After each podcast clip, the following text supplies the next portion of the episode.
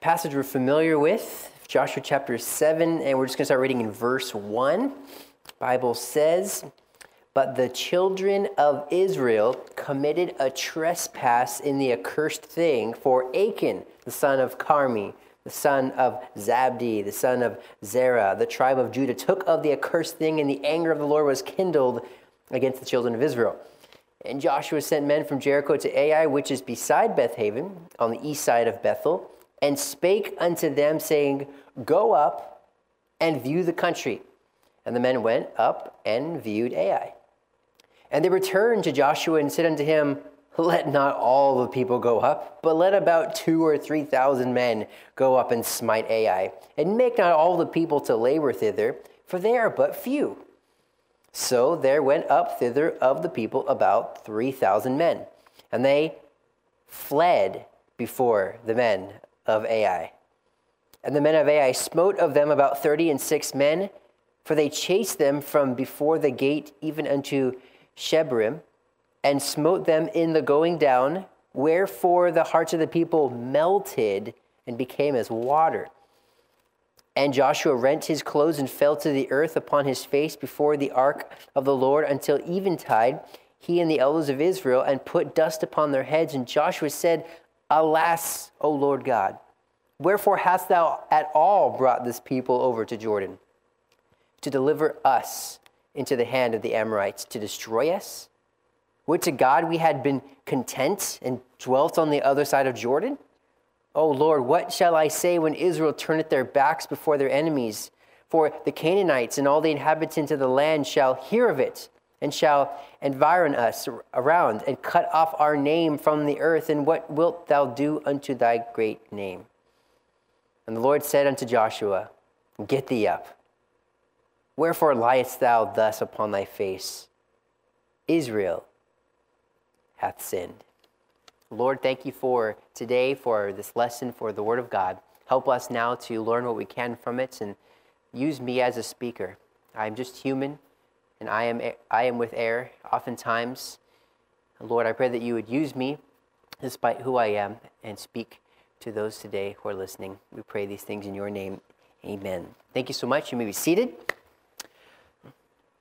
Back in 2006, most of you guys were all alive then, right? I have to make sure, because in teen class, I said, back in 2006, and then somebody on the Zoom call said, Pastor Tim, I wasn't alive yet. It's like, man, I'm getting old now.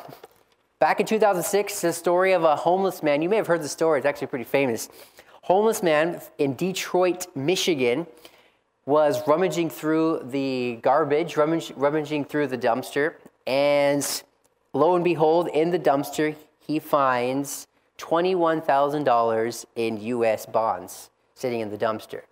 So this is pretty neat. Usually, homeless men, you know, it's not every day you find that. Usually, they do what they can to peddle and just earn a few dollars from somebody. But here's a guy who finds $21,000 in U.S. bonds in this dumpster. Charles Moore, 59 years old, is the guy that found this money.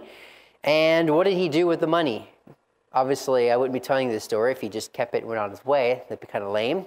Of course, what did he do? He did really what most people would not imagine somebody homeless doing, is he took the money or the bonds and he took it to a nearby homeless shelter that he was staying at, and he gave it to one of the staff members who was in charge and says, I found this in an envelope. It must belong to somebody. Can you please find out who the owner is? And as the story goes, the staff member was, of course, pretty stunned at first that this guy would do this. I mean, he's homeless. He just found $21,000. But what did he do? He was grateful, so he took the bonds and he tracked down the owner. The owner came by the shelter. He presented the bonds to the man. The man was completely dumbfounded that this happened. And he wanted to, he took the money and he went home. He was just so grateful that he had, and he, according to the story as well, he didn't even realize they existed. They were apparently from his deceased father.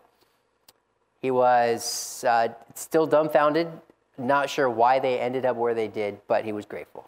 Well, the man who received those bonds, His son heard of the gesture that this homeless guy did and wanted to give him something for doing that. Only, it seems right.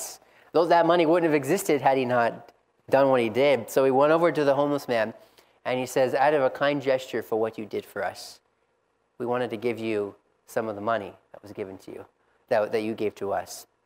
So he pulls out a $100 bill, gives it to the homeless guy, says, thank you. And he walked away. $100. He saved him $21,000. And in return, he got $100. Now, you and I today may think, man, if I could have just went back in time, if I had known this was the outcome, would I have changed it? Maybe what I could have done was taken 5,000 out, given him the whatever's left, $16,000 in bonds. And the guy wouldn't have even cared. He would have thought, wow, I didn't have any, so I'm glad you found some. Thank you. And he could have just taken the rest. But according to the interview, the man says, as soon as I saw that money sitting in the envelope, I never for one second thought about keeping it. Because had it been me on the other end, I would have wanted somebody to do the same thing that I did. And he was so grateful to have received that $100. This homeless guy, Charles Moore, he had a choice to make, and he made the right choice. Regardless of what happened in the outcome, he made the right choice. Morally, ethically, biblically, spiritually, he made the right choice. But not everybody always makes the right choice. We have in this story a famous story that we're all familiar with by a guy named Achan. Achan, who, did he make the right choice? Anybody? No? You know the story? He did. He did not make the right choice, okay? I was just assuming everybody knows the story well. Achan did not make the right choice. He made a choice, but it was not the right one. And in this case, his choice costed him his life. Now, as the story goes, the Israelites had finally crossed over Jordan. 40 years of wandering in the wilderness, their moment had finally come, and their first task was Jericho. Like, Lord, could you have started us off with Ai? I always thought about that, because Ai is the passage that they were just talking about here in Joshua 7. It was a small city. Lord, maybe we could have started with that. No, God wanted them to start with Jericho. And Titus loves me telling the story of Jericho because we march around and we pretend we're falling. And you know the story, they marched around the wall once, right? So on Monday, I don't know what day of the week it was, but they couldn't say anything. They had to be quiet. And then on Tuesday, they had to march around once, but they had to be quiet. And on Wednesday, same thing. Thursday, Friday, Saturday. And I don't know if it was on Sunday, but it sounds cool. But on Sunday, God says, now today you're going to walk around 7 times. And on the last time around, you're going to yell, you're going to scream, you're going to shout, and I'm going to give you the victory. And that's what happened, right? They yelled, they screamed, they shouted, and the walls came down. And the only really 2 instructions that God gave Israel was save Rahab and her household, because they had saved the spies that went in earlier. So save Rahab and her household and destroy everything else. That's pretty much it. They were actually allowed to keep some of the silver and gold. They were going to put that into the house of the Lord. But basically, save Rahab, destroy everything else. And then God uses strong words. He says, because the items within that city are accursed. God placed some kind of curse on the city and says, you don't want to mess with this stuff. I have doomed it. But we know that that's... It didn't quite go as planned. They defeat Jericho, and Joshua's feeling good about himself. Next city, Ai. Ai compared to Jericho, it's crumbs. And Joshua is saying, okay, we're going to get a break here. Sends in some spies, and they come back like we just read. Oh, yeah, Joshua, just send in a few thousand people, and it's a piece of cake. You probably don't even need that, but just in case, that's all you need. So they go in, and the Bible says that the small city of Ai killed 36 people, which from a military perspective isn't really that terrible.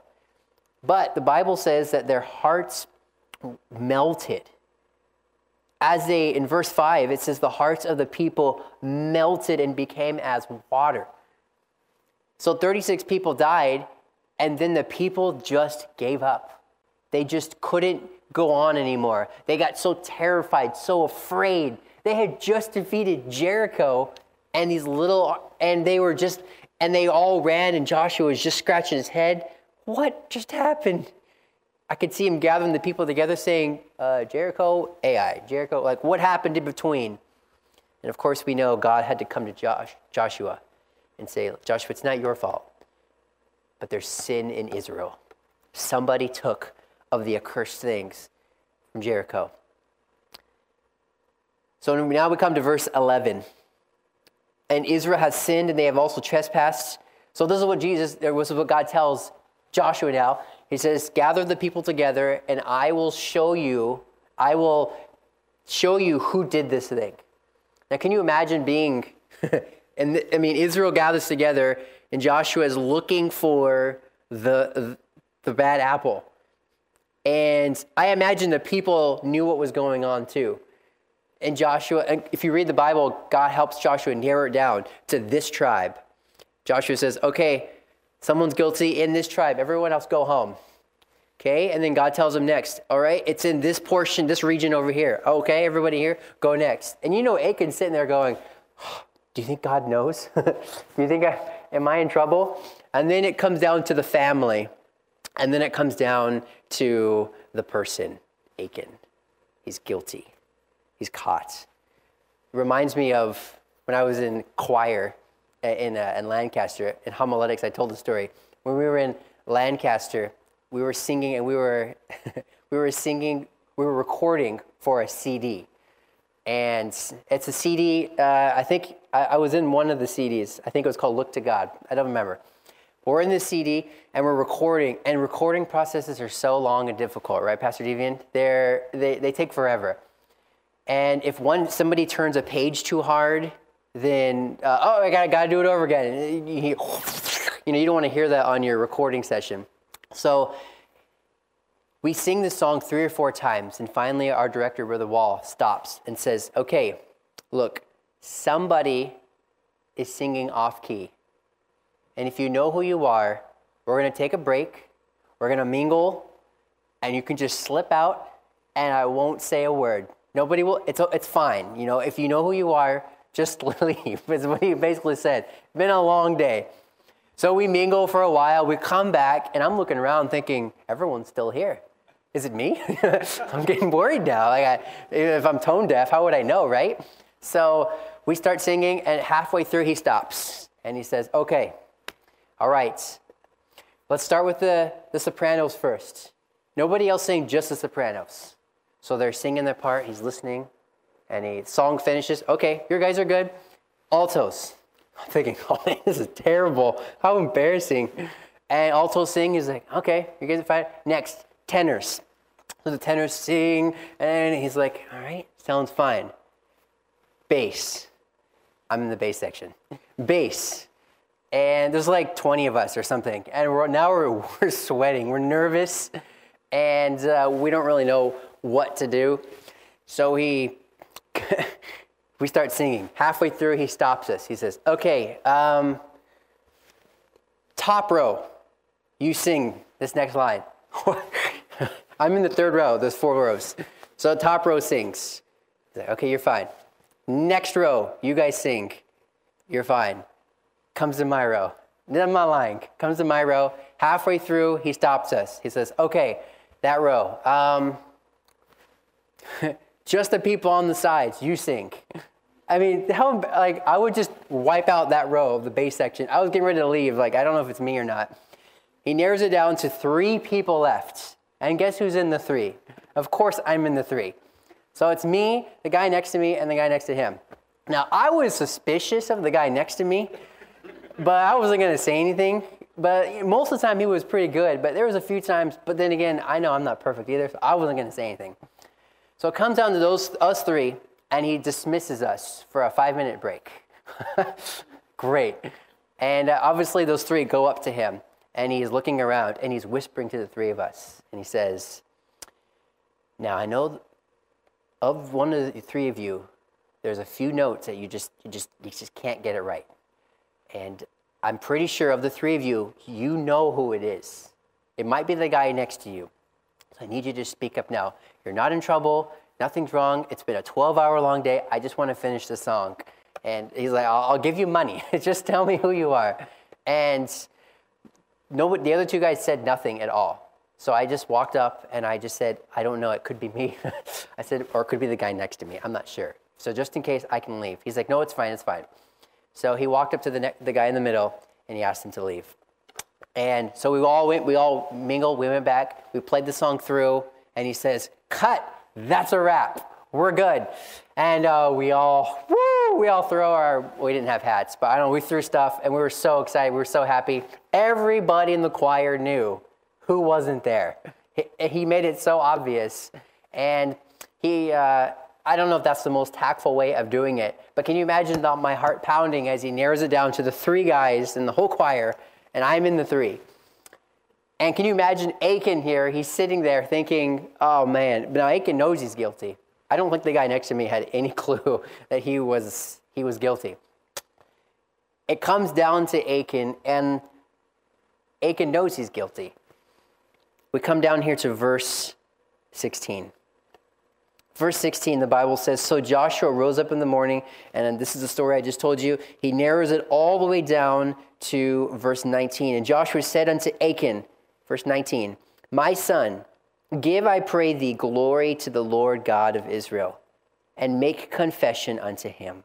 And tell me now what thou hast done. Hide it not from me. And Achan answered Joshua and said, indeed, I have sinned against the Lord God of Israel, and thus have I done. And what he does here is he helps us see a few things in his life that caused him to fall. And these are important things for us to consider today. When it comes to us making the right choice in life, what choice is the right choice? And when it comes to making the wrong choice, Achan becomes very candid for us and gives us some pointers on how we can avoid these things here this morning. The first thing he says here is, when I saw. The first mistake Achan had was he saw. The Bible says in verse 21, when I saw among the spoils a goodly Babylonish garment and 200 shekels of silver and a wedge of gold of 50 shekels weight. So the Bible says he was going through, the walls had fell, I'm guessing, and people were, running through, and he's running, and I don't know if they're burning things, they're making sure everything's killed like God had commanded. And the Bible says he saw. He saw something that caught his eye. Now I imagine hundreds, if not thousands of people had seen the same thing he's looking at. Or maybe he was rummaging through the houses of Jericho, maybe a few hadn't fallen. He kicked the door down, and he saw this garment. He saw this money. He saw the wedge of gold. I always think of potato wedge, and I know that's not what it was, but he saw this wedge of gold. He saw the silver. He saw what he needed, what he wanted in his hearts. Now, seeing something isn't always a sin. Even if you see something you're not supposed to, sometimes it just happens on accident. You know, I always tell this illustration, you're in the grocery store, and there's those magazines on the side. Sometimes they show stuff on there you shouldn't be looking at. And sometimes you're just minding your own business, and you just kind of glance, and you look at something and go, ah, Lord, I'm sorry, I shouldn't have seen that.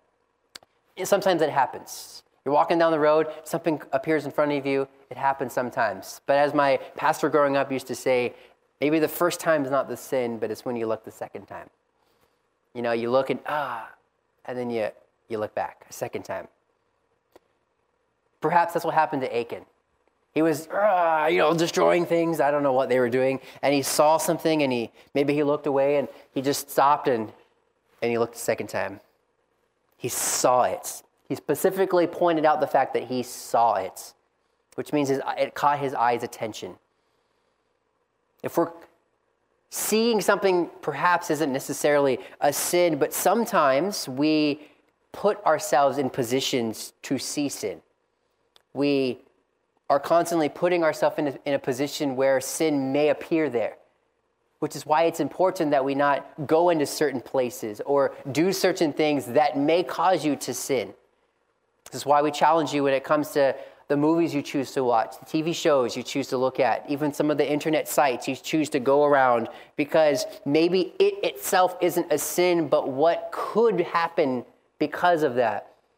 One reason why a lot of people are against things like the movie theaters and stuff, because you go in, you never know what you're going to see, and you never know what you just paid to watch and what's going to pop up on your screen and really force you to continue watching. It's this idea of putting yourself in a situation where you might fall, where you might sin. And we know that Achan had a heart problem because of what we're going to look at next. And Achan was just perhaps minding his own business, but he saw, and that was his first mistake. But secondly here, when I saw, verse 21, among the spoils, a goodly Babylonish garment and 200 shekels of silver and a wedge of gold, a 50 shekels weight. Then, what's those next two words? Verse 21, then I coveted. So first thing is he saw, but second, he coveted. Achan's being very candid for us today. And God had, I think, this for a reason. I know he had everything for a reason. This word coveted here is interesting. It literally means to delight. He looked and he delighted at what he saw. He liked it. He wanted it. He saw it, and then in his heart, he wanted it. It made him happy. He liked what he saw. And this is really the root of the problem here. Normally, we don't willfully do something wrong unless you want to do it. You don't usually willingly disobey your parents unless it's something within your heart that you really want to do. I know there's rebellious kids who do something just to make their parents angry. But as good, decent people who sincerely and who love the Lord, you're not going to willfully step out and do something wrong unless your heart just really wants it. And we see this problem here with Achan. I imagine when Joshua was giving the command, all right, once the walls come down, you guys go in and you destroy everything, but do not take anything of the accursed things. Don't take anything. And I imagine Achan in his heart said, why? Why? If they're all dead, why can't we use the clothes that they made? Why can't we use the gold that they had? Why can't we, you know, we're doing all the hard work of it. Why can't we take some things back for ourselves? Why? Perhaps in his heart, it had already started before the walls even had come down. And perhaps he thought, okay, whatever, fine, I won't take anything. And as he's going through, he's fighting, and he sees it, and he looks, and his heart wanted it. His heart delighted in it. And perhaps he hadn't got his heart right back before the walls came down. Now he's looking at this garments and this money, and he thinks to himself, man, this could help me settle down someday. Yeah, this could help me and my family. Proverbs chapter 23 and verse 7. For as he thinketh in his heart, what's the next three words? So is he. Eat and drink, saith he to thee, but his heart is not with thee. This is really the root of the problem here, is his heart was not in the right place. He coveted. He is not the man his mouth speaks or declares him to be, but what his heart thinks, which is discovered by his looks and actions, and by which he is to be judged of, and not by his words. What Achan says through his mouth is not what was matching his heart. His heart was now doing the speaking. You see, it began with his eyes, which were caught with the goodliness of the garments and the riches he saw. These affected his heart and stirred up covetous desires, which influenced and directed the third thing that happened. It directed, number three, his hands to take them. So it says here in verse 21, I coveted them and took them. You see, his eyes affected his heart, which caused him to do the action that he knew he shouldn't have done. He took. He took them. You see, once your heart is captured by delight, nothing can change it. You can try to suppress your feelings, but until your heart changes, you will never be satisfied. This is oftentimes the problem with addicts, is their heart really wants it, and until they could change their hearts, really, that addiction's going to keep coming back. My uncle, my mom's brother, he struggled with addictions growing up. Specifically, his hardest addiction was cigarettes. And praise God, never tried them, never done them, never will. But I know that from stories how difficult some things are to let go of. And there's something about the nicotine, there's something about it that just makes it difficult. And I remember him just struggling to get rid of this problem. And he'd fall, and he'd do good for a while, and he'd fall, and he'd do good for a while, and he'd fall. And then he'd go into depression. He'd beat himself up. Why can't I overcome this, you know? Lord, I need your help. I need your strength. And he'd do everything he could. And it wasn't until his heart changed.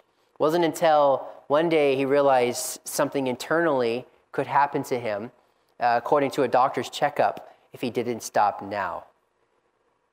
And that's what he needed. That's what helped him change his heart. Was it still easy for him? Well, no. But the next time he stopped, to this day, he's never gone back. It's been over 20 years now. And it was he needed that change in his heart. He needed, for him, it wasn't quite life-threatening, but it could have become that. And that was the change that he needed in his heart. You see, this is why it's dangerous to hang around with the wrong kinds of influences. You start hanging around with the wrong kinds of influences, your heart starts to change. And once your heart changes, then you get, this is the common problem with teenagers, then mom and dad say, hey, who are you hanging out with over there? Don't hang out with them. It's too late. Their heart is already with them. Their heart has already changed. Their heart has changed from their parents' desires to their friends' desires. It's dangerous to let your heart go. Once you start liking things you shouldn't, then you start doing things you shouldn't. Once you start liking a person, boy or girl, once you start liking them, you hang out with them, all of a sudden your heart starts falling for them. They're not saved. They're not the person you know you should be hanging around with. But once it's too late, once your heart is captivated by that person, it's oftentimes too late or very, very difficult to turn it back around. Once your heart changes and it delights, it won't feel happy unless it has it. Matthew 6:21, for where your treasure is, there will your heart be also. And this is the problem here that's happening with Achan. A few verses down, no man can serve two masters. This is the struggle of right and wrong when you're saved. You have, you know, like Paul says, there's things I know I should do, but I don't do them. And there's this war between us. And when your heart is taken by the things of this world, you end up doing that which you never thought you would do in the first place. So Achan here, he saw, he coveted, he took, and this is what happens, especially for a Christian. You finally get what your heart desires. Maybe you've been fighting it all your life. You know, it's part of you that you know you shouldn't have, but you finally experience it. Maybe you've been curious about something your whole life. Maybe it's a sexual sin, or maybe it's this sin, or even something smaller, or this or that. And, you know, you've been searching for it your whole life, and finally you give in, and finally you get it. But look what happens next to Achan. And this is what happens to most Christians. Verse 21, he coveted them and took them, and behold, they are hid in the earth in the midst of my tent, and the silver under it. Achan got what he wanted. He got what he coveted, what he delighted in, what his heart desires. He got it, he took it, and number 4, he hid it. He hid it. Why? Because he wasn't supposed to have it. He had to keep it a secret now. That was all his. Now he had to bury it under his tent. And worse is he buried that which he wanted, which means he couldn't use that which he got. He had to bury it. All the garment, the money, the golds. I don't even know if his family knew about it. Maybe they did. I mean, he buried it in their tent. Chances are the wife probably knew. You know, he couldn't do anything with it. This sin, this thing you always thought you wanted, he got. And now it wasn't what he had hoped it would be. Couldn't even use it. Sometimes we think if we could just get that one thing, then we'll be happy. If we could just do that one thing for one time or one more time, then all will be well. But the problem is Proverbs 27, verse 20. It says, hell and destruction are never full, so the eyes of man are never satisfied. If we could just get that girl, you know, or get that guy to notice me or like me, if I could just land that job or just get that scholarship, if I can just get into that university, if I can just look at that one more time, I'll be cured, I'll be fine, I'll be happy, and then I can continue serving God. And some of the things our hearts desire may not even be necessarily bad or wicked, but we think that they will satisfy us. But the thing is, just like Achan, we see it, we desire it, we take it, but it doesn't do what we hoped it would do because it's empty, it's temporary. That's the problem with the world. We cling, we run after the world, and it may seem fun for a season, as the Bible says, but in the end, we have to end up hiding it, suppressing it. It wasn't what it seemed. And this is the problem with so many people today, even in losing their purity and losing things, losing even just their relationship with their parents and with their church and with their pastor and their positions. It's because they go after their heart. And that's the motto of our modern new generation today. Follow your hearts. And yet if you do that, this is where it's going to lead you. Because in the end, last thing here that happens to Achan is found in verse 25.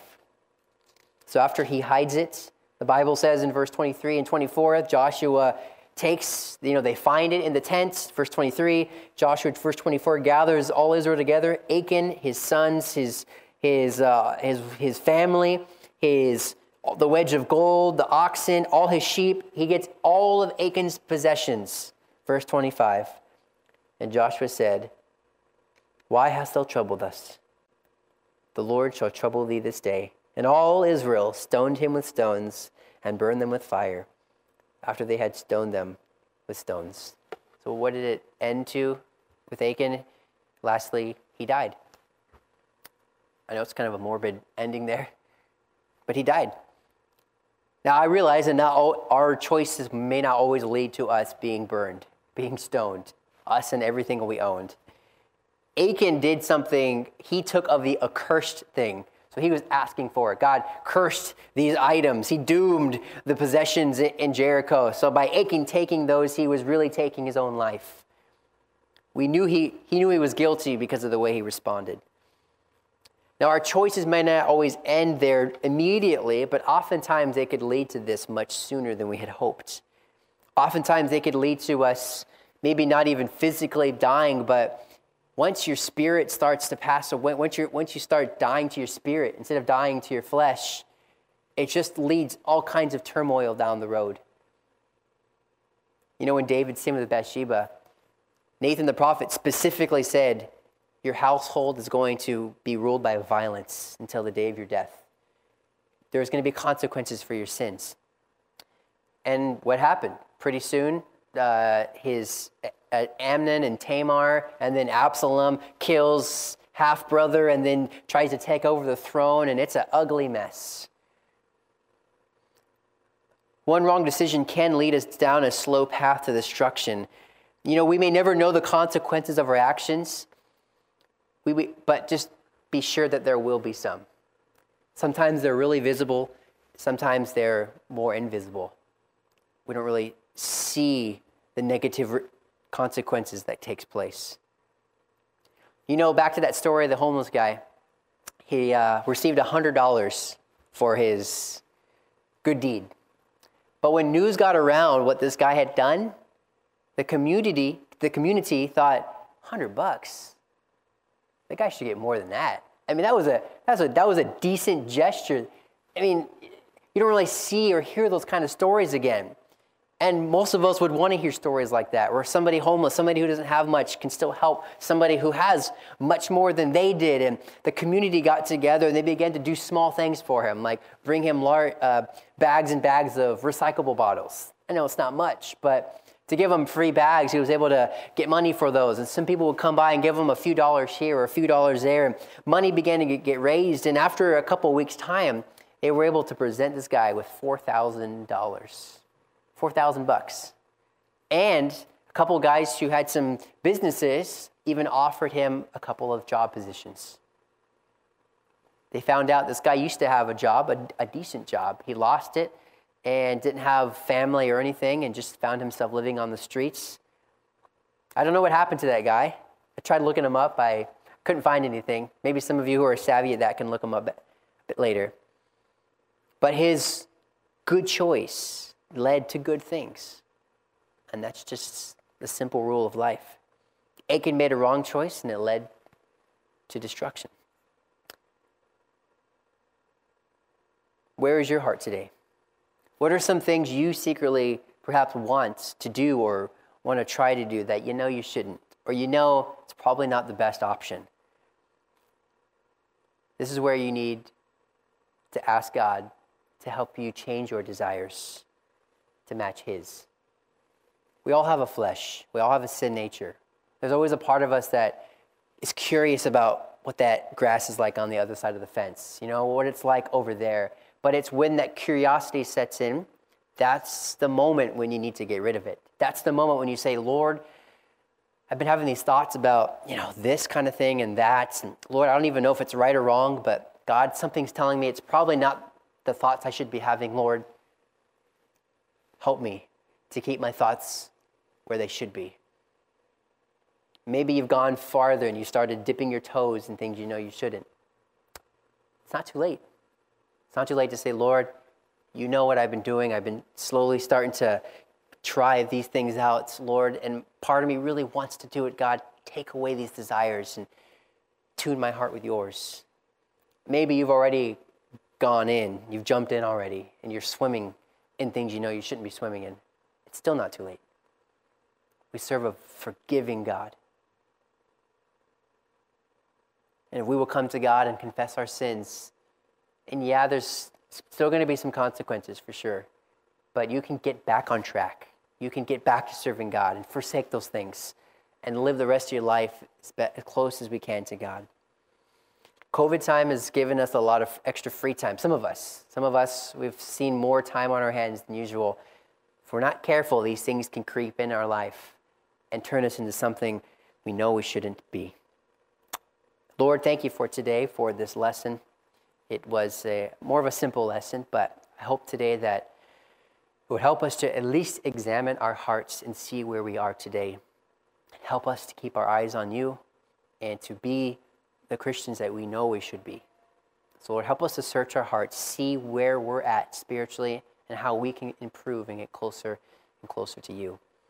Lord, we pray these things in your name.